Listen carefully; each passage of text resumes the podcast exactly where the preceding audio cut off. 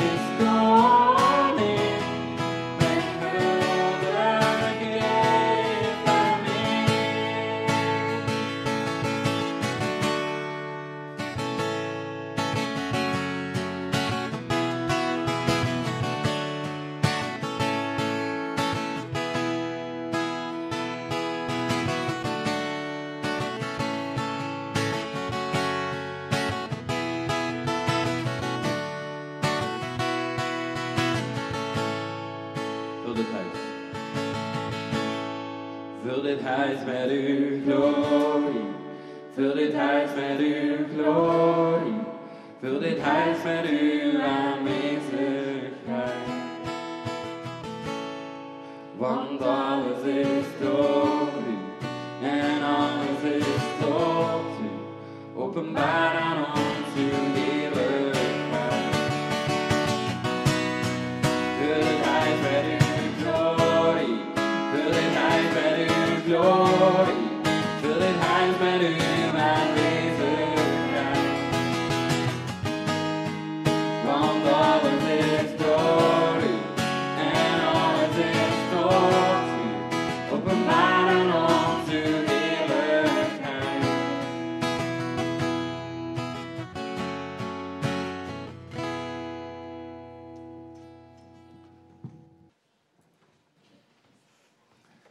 Als de kindjes dansen, dansen, moet je niet te veel achteruit stappen of je poep vliegt in brand.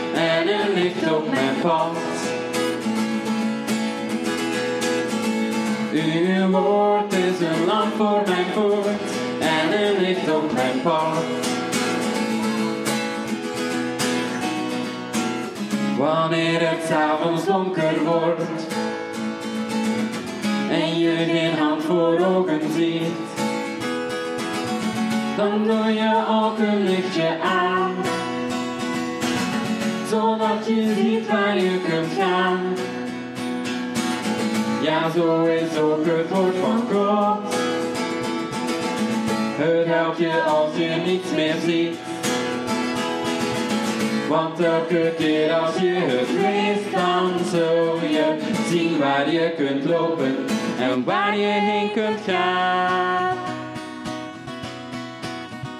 Uw woord is een lamp voor mijn voet en een licht op mijn pad. Uw woord is een lamp voor mijn voet en een licht op mijn pad. Uw woord is een lamp voor mijn voet en een licht op mijn pad. Uw woord is een lamp voor mijn voet en een licht op mijn pad. Wanneer het s'avonds donker wordt en je geen hand voor ogen ziet, dan doe je ook een lichtje aan, zodat je ziet waar je kunt gaan. Ja, zo is ook het woord van God. Het helpt je als je niets meer ziet.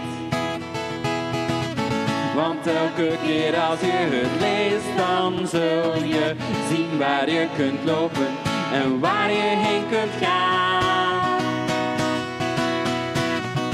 Uw woord is een lamp voor mijn voet en een licht op mijn pad.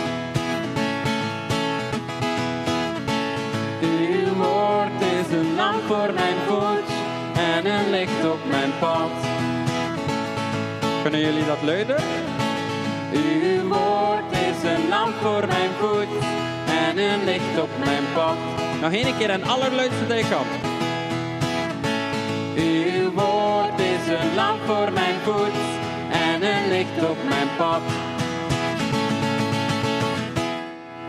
Heel goed gedaan.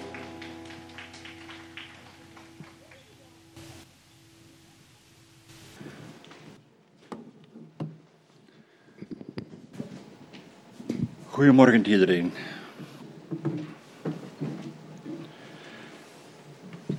Misschien kunnen we eerst open, openen in gebed.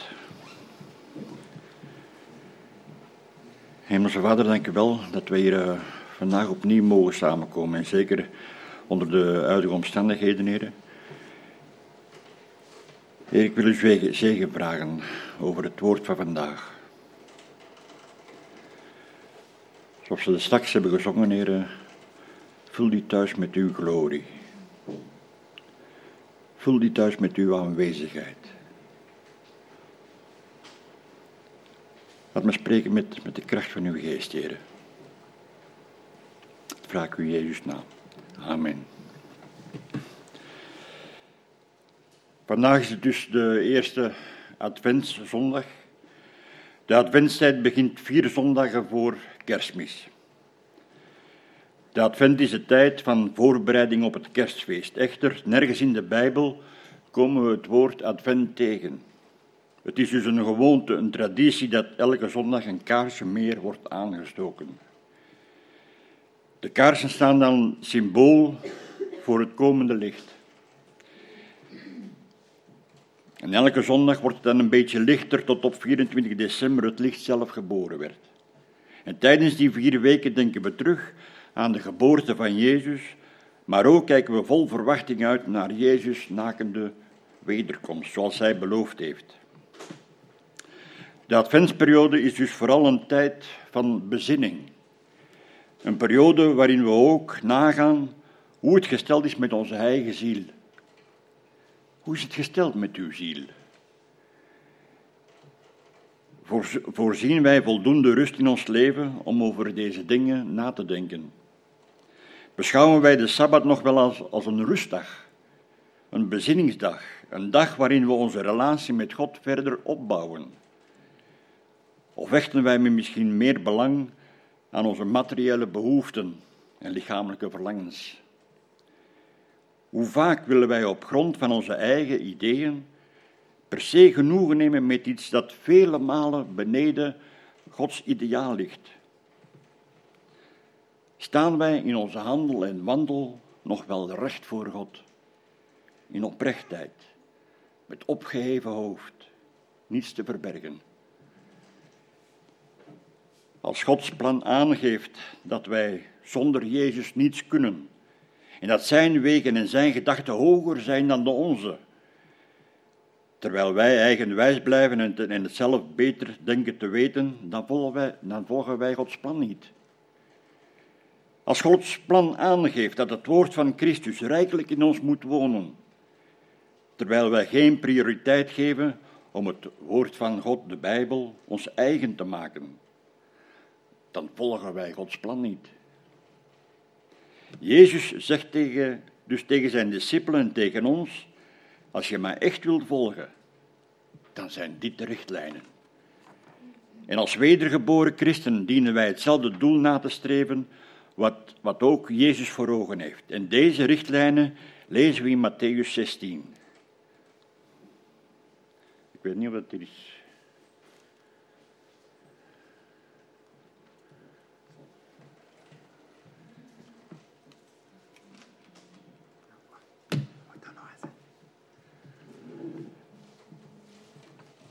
Zal het al lezen van Matthäus 16, vers 24 tot en met 27.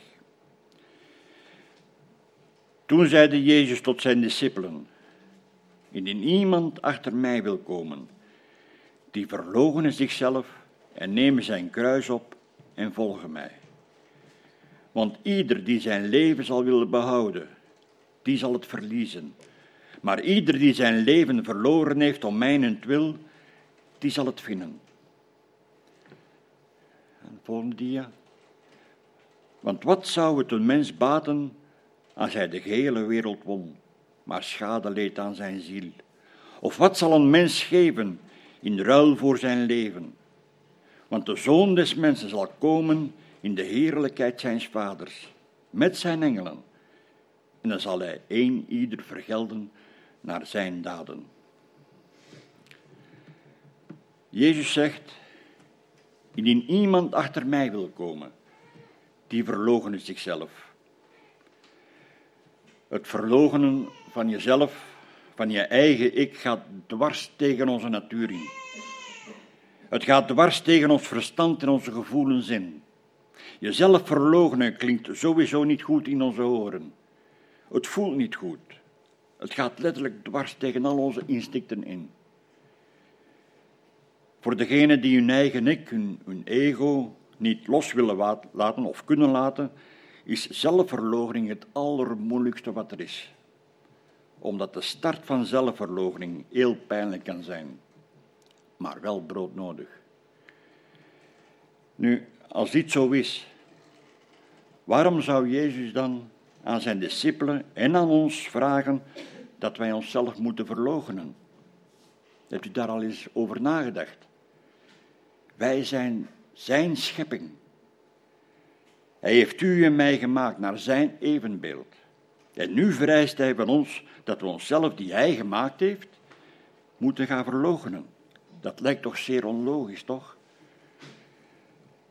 In Genesis lezen we dat toen God zijn schepping overzag, inclusief de mens, dan zag hij dat het zeer goed was. Hij had man en vrouw geschapen naar zijn evenbeeld.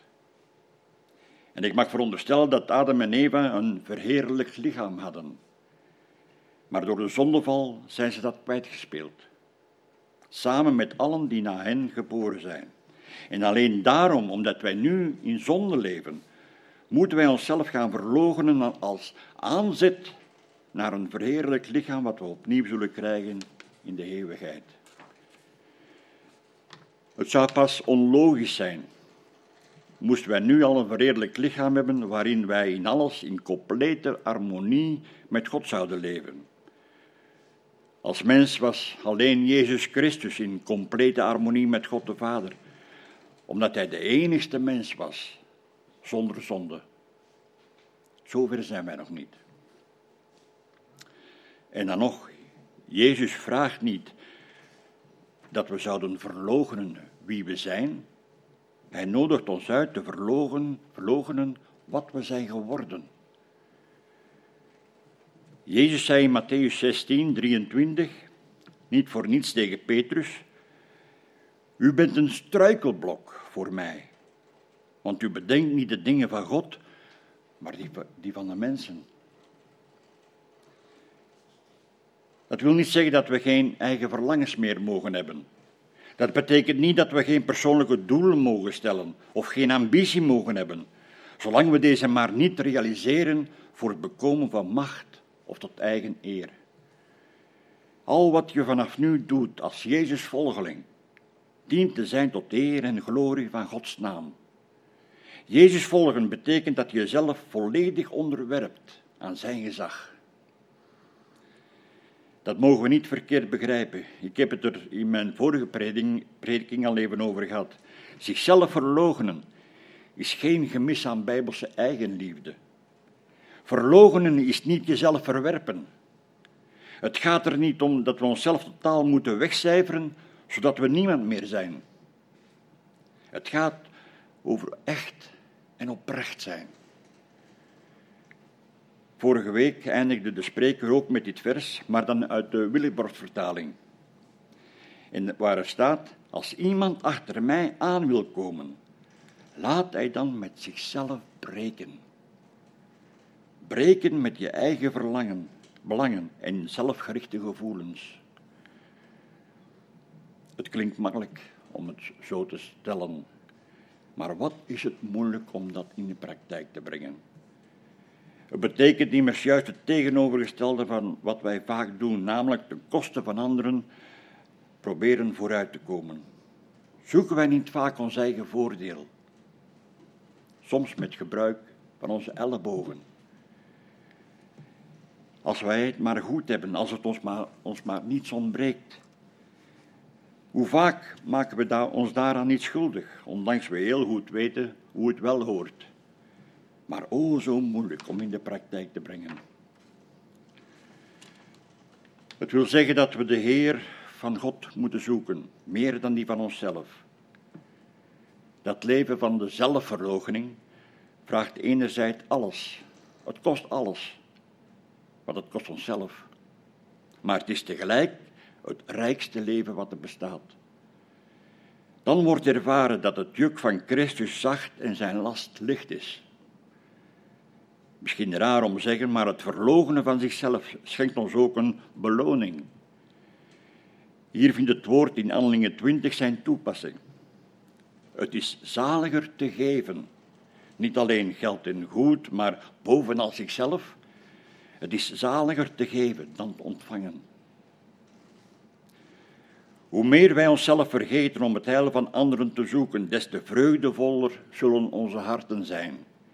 Echte verloochening schenkt ons dus blijdschap in het hart, met dienen in oprechte liefde. Het is geen eenmalig, maar een voortdurend proces. Willen wij een overwinnend en vruchtbaar christen zijn? Een christen die actief meewerkt aan het bouwen van zijn gemeenten. Ten diepste is zelfverloochening de leiding van je leven aan Christus overhandigen. In 2 Korintiërs 5 lezen we, zo is dan wie in Christus is, een nieuwe schepping. Het oude is voorbij gegaan, zie, het nieuwe is gekomen.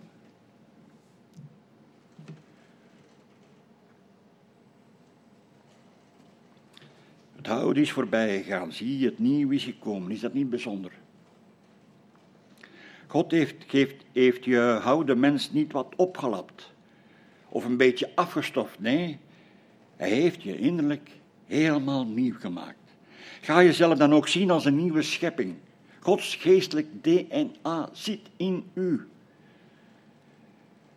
Je bent geschapen naar het beeld van Jezus. En hoe beginnen wij dat nieuwe leven? Dat was ook het thema van mijn vorige prediking. We worden dan in Romeinen 12 opgeroepen om door de ontfermingen van God, om uw lichamen aan God te wijden als een levend offer, heilig en voor God wel behagelijk. Dat is uw redelijke godsdienst. En wordt niet aan deze wereld gelijkvormig, maar wordt innerlijk veranderd door de vernieuwing van uw gezindheid, om te kunnen onderscheiden wat de goede, welbehagelijke en volmaakte wil van God is. Ik ga verder met onze lezing, vers 24. Indien iemand achter mij wil komen, die verlonen zichzelf en nemen zijn kruis op en volgen mij. Het opnemen van je kruis wordt vaak geïnterpreteerd als het moeten dragen van een bepaalde last. Sommigen zeggen wel eens, al dan niet als grap, dat het kruis dat zij moeten dragen hun echtgenoot of hun echtgenote is, of hun schoonmoeder. Maar dat is natuurlijk niet wat Jezus bedoelde. Voor ons is het kruis een vrij onschuldig symbool geworden en wij hebben een film als The Passion of Christ nodig om de vreedheid ervan te beseffen. De Romeinen maakten het kruis tot hun favoriete vorm van executie. Hun doel was om maximaal lijden en vernedering te veroorzaken. Voor de discipelen is het volgen van Jezus dan ook glaselder. Jezus volgen kan de kruisdood betekenen. Onder de Romeinse keizers zijn vele christenen gedood omwille van het evangelie. En ook op dit moment zitten christenen gevangen en worden soms ook gedood vanwege hun geloof. Toen Jezus zei: Neem je kruis op, dan komt het hierop neer dat dit onderhevig is aan vernedering en lijden, die vrijwillig worden ondergaan. We worden uitgenodigd om in Zijn voetstappen te treden. Zijn we klaar om ons kruis op te nemen? Let wel, hij vraagt de leerlingen hun kruis op te nemen. Niet het zijne. Ieder heeft een kruis te dragen, onder welke vorm dat dan ook tot uiting komt. We zijn niet geroepen om op zoek te gaan naar een kruis, wel om er niet van weg te lopen wanneer het zich aandient. Je kruis opnemen kunnen verzoekingen en beproevingen zijn die ons overkomen. En daarvan lezen we dat die ons vreugde moet schenken. In Jacobus 1 lezen we, acht het enkel vreugde, mijn broeders, wanneer u in allerlei verzoekingen terechtkomt. Velen hebben het moeilijk met deze tekst. Want hoe kan je nu blij zijn met beproevingen? Ik kan me niet voorstellen dat Jezus blij was toen hij vlak voor zijn arrestatie in angst weet aan het bieden was tot zijn vader. Of dat hij vreugdevol gestemd was bij zijn lijdensweg tot op het kruis. Velen zouden in zijn plaats verbitterd worden. Waar is God nu ik hem nodig heb? Welk nut heeft mijn gebed? Nee, de vreugde komt pas bij de volharding in het geloof. En we lezen verder in Jacobus 1. Want u weet dat de beproeving van uw geloof volharding teweeg brengt. Maar laat die volharding ook volledig mogen doorwerken, opdat u volmaakt bent en geheel oprecht en in niets tekortschiet. Het is niet de beproeving op zich die ons vreugde moet schenken, dat kan ook niet, maar dat wij, ondanks alles wat ons overkomt, blijven vertrouwen op God. Het is die standvastigheid, het is die volharding die ons vreugde in het hart zal schenken. Ik ken uw situatie niet en ik weet niet wat de uitdaging voor u is. Maar ik weet wel dat als we echt achter Jezus aan willen gaan en Hem daarom vragen dat Hij ons zal laten zien wat wij kunnen doen en hoe wij daarmee moeten omgaan. Het opnemen van je kruis benadrukt ten diepste wat het verlogenen van jezelf betekent. Het geeft aan dat ik mijn eigen ik, mijn vleeselijke natuur, mijn gevallen natuur, totaal geen plaats meer heeft in het koninkrijk van God. Het moet sterven. Sterker nog, Jezus zegt dat als, als iemand niet de bereidheid heeft om aan zichzelf te sterven, hij of zij niet eens het koninkrijk zal binnenkomen. Paulus zegt in Galaten 2, ik ben met Christus gekruisigd. En niet meer ik leef, maar Christus leeft in mij. Je kan het kruis ook op een andere manier bekijken. De verticale balk is de letter I. Het is de I van ik, je ego. En de dwarsbalk, met de dwarsbalk trek je daar een streep door. Je doorstreept je eigen ik en alles staat in teken van Christus. Al je gaven en al je talenten. Het kruis zal ons werkelijk vrijmaken. Het is de hemelse vrijheid die we nodig hebben om de vermeende wereldse vrijheid, die eigenlijk gebondenheid is, te kunnen loslaten. Zodat we er bewust van worden dat mijn leven niet mijn bezit is, dat ik moet veiligstellen. Mijn leven komt van God. En de vervulling van mijn leven ligt bij God. Willen we daar de nodige tijd aan spenderen om ons hierover te bezinnen? Want in de tijd dat we nu leven, moet elke minuut productief zijn. We hebben de neiging om bezinnende rust te zien als iets onproductief en onnodig, of misschien zelfs overbodig. Niet meer van deze tijd. Dat brengt, mij, dat mij bij vers 26 van onze lezing. Nu, in dit gedeelte sprong er bij de voorbereiding van deze boodschap één woordje uit. En wel het woordje ziel.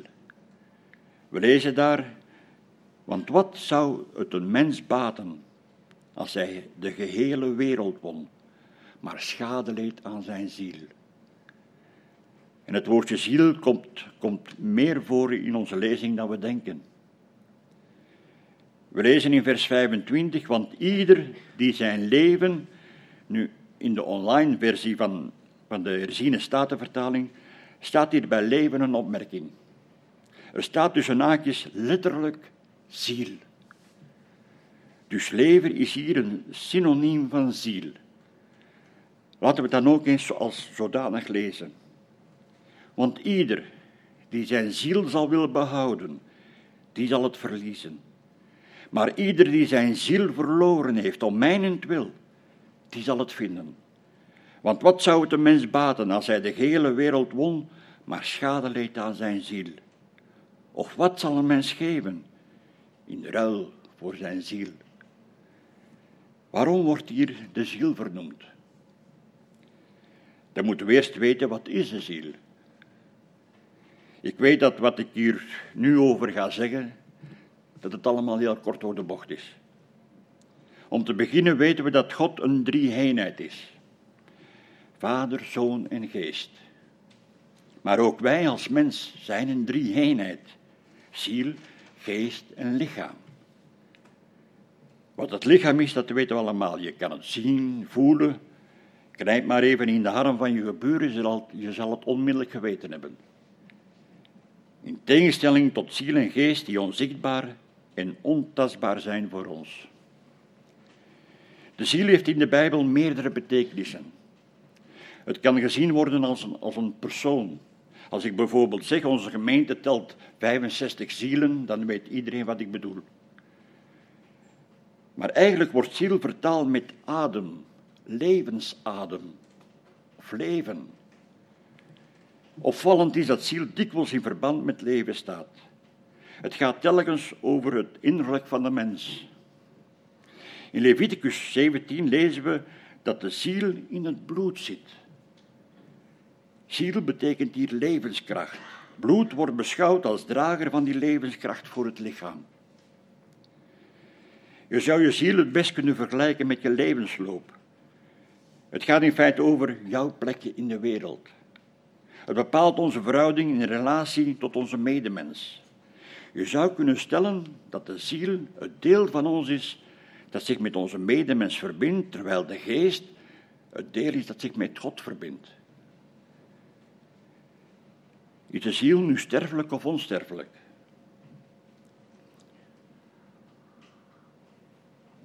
Ook hierin zijn de, zijn de meningen verdeeld. De ene zegt sterfelijk, de andere onsterfelijk. Mijn bescheiden mening is dat het beide is. Zowel sterfelijk als onsterfelijk. En die keuze ligt bij onze ziel zelf. Bij onze ziel zelf. En daarvoor baseer ik mij op een vers uit Matthäus 10. En wees niet bevreesd voor hen die wel het lichaam doden, maar de ziel niet kunnen doden.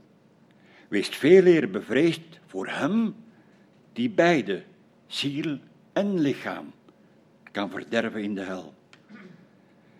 Met andere woorden, de mens kan de ziel niet doden. De ziel is dus onsterfelijk en leeft tot in eeuwigheid, op voorwaarde dat de ziel de weg kiest van Gods wil en zijn levenskracht put uit Gods woord. Ook hierin heeft onze ziel blijkbaar een vrije keuze. Zij kiest voor de Heer of voor het vlees.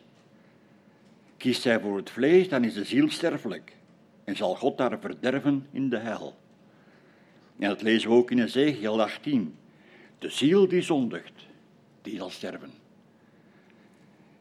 In dit opzicht zou ik bijna durven definiëren de ziel met het geweten. Het besef van goed en kwaad. Dat gezegd zijnde keren we terug naar onze lezing, vers 26. Want wat zou het de mens baten als hij de gehele wereld won, maar schade leed aan zijn ziel? Of wat zal een mens geven in ruil voor zijn leven? Wat heb ik eraan als ik de, de rijkste mens ter wereld ben? Dat ik me werkelijk alles kan veroorloven, terwijl mijn ziel voor eeuwig verdoemd is. Wat is belangrijker? Het tijdelijke leven hier op aarde of de eeuwigheid die hierna komt? En al ben je de rijkste man of vrouw ter wereld, dan nog kan, je met al je geld Gods redding, Gods verlossing niet afkopen. Geen enkel mens kan de losprijs voor zijn ziel betalen. Jezus heeft door zijn sterven aan het kruis de losprijs voor onze ziel betaald. Het is pure genade. Het is niet te kopen met geld of met goede werken of met wat dan ook. Zo komen we bij het laatste vers van onze lezing, vers 27. Want de zoon des mensen zal komen in de heerlijkheid zijns vaders, met zijn engelen. En zal hij één ieder vergelden naar zijn daden. Het geloof in Jezus is niet alleen maar een gevoel of iets dat tussen de oren zit. Het vraagt om concrete daden. Wat we doen in dit leven heeft betekenis voor de eeuwigheid. Dat kan een troostende gedachte zijn of een angstige. Het ligt er maar aan met wat u bezig bent. Als je vers 27 uit, zijn verband haalt, dan lijkt het te zeggen: het gaat alleen maar om wat je doet, om je daden. Dan zal hij één ieder vergelden naar zijn daden. Maar als we het in een brede context van de Bijbel lezen, dan weten we dat ons behoud rust in de genade die Jezus ons aanbiedt. Maar als we Jezus oprecht navolgen, dan laat zich dat ook vanzelf weer spiegelen in onze daden. Verspil uw tijd niet met de dingen van deze wereld die schadelijk zijn voor uw geestelijk leven. Maar spits u toe op de dingen van boven, want Jezus' komst is nakende. We worden vanmorgen uitgedaagd, uitgedaagd om ons geloof, ons christen zijn, serieus te nemen. Om helemaal achter Jezus aan te gaan, maar niet in eigen kracht. De samenvatting van deze preek is niet, ik moet meer gaan doen en ik moet van alles gaan opgeven. Als we dat denken, dan lopen we stuk. Dan worden we gefrustreerd en moe. Van alleen maar dingen opgeven word je geen christen. Daar word je alleen maar leeg van. We hoeven niets voor Jezus te doen in de zin dat we er iets mee moeten verdienen. Zijn liefde is gratis, kost niets. We mogen het zo aannemen. Maar we mogen iets voor Hem doen. Hij wil ons graag gebruiken om Zijn liefde door te geven aan anderen. En als we ons zo laten gebruiken, dan merken we, dan merken we dat Hij door ons heen werkt. Iemand heeft eens gezegd, want als je je kruis draagt, zul je gaandeweg merken dat het kruis jou draagt. En ik hoop en bid dat ieder van ons kan zeggen, het gaat goed met mijn ziel. Amen.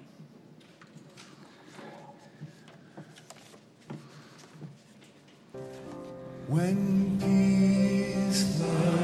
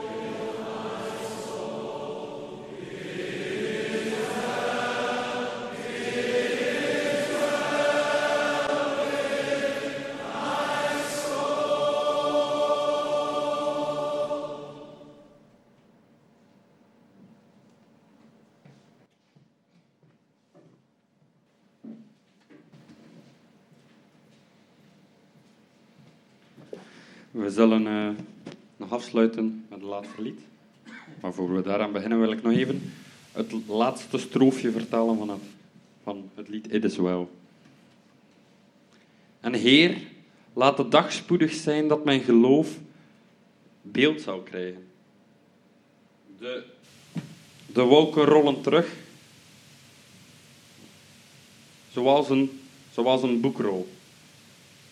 En de trommen maken geluid en weer klinken op het moment dat de Heer neerdaalt. En dan, dan zal het goed zijn met mijn ziel.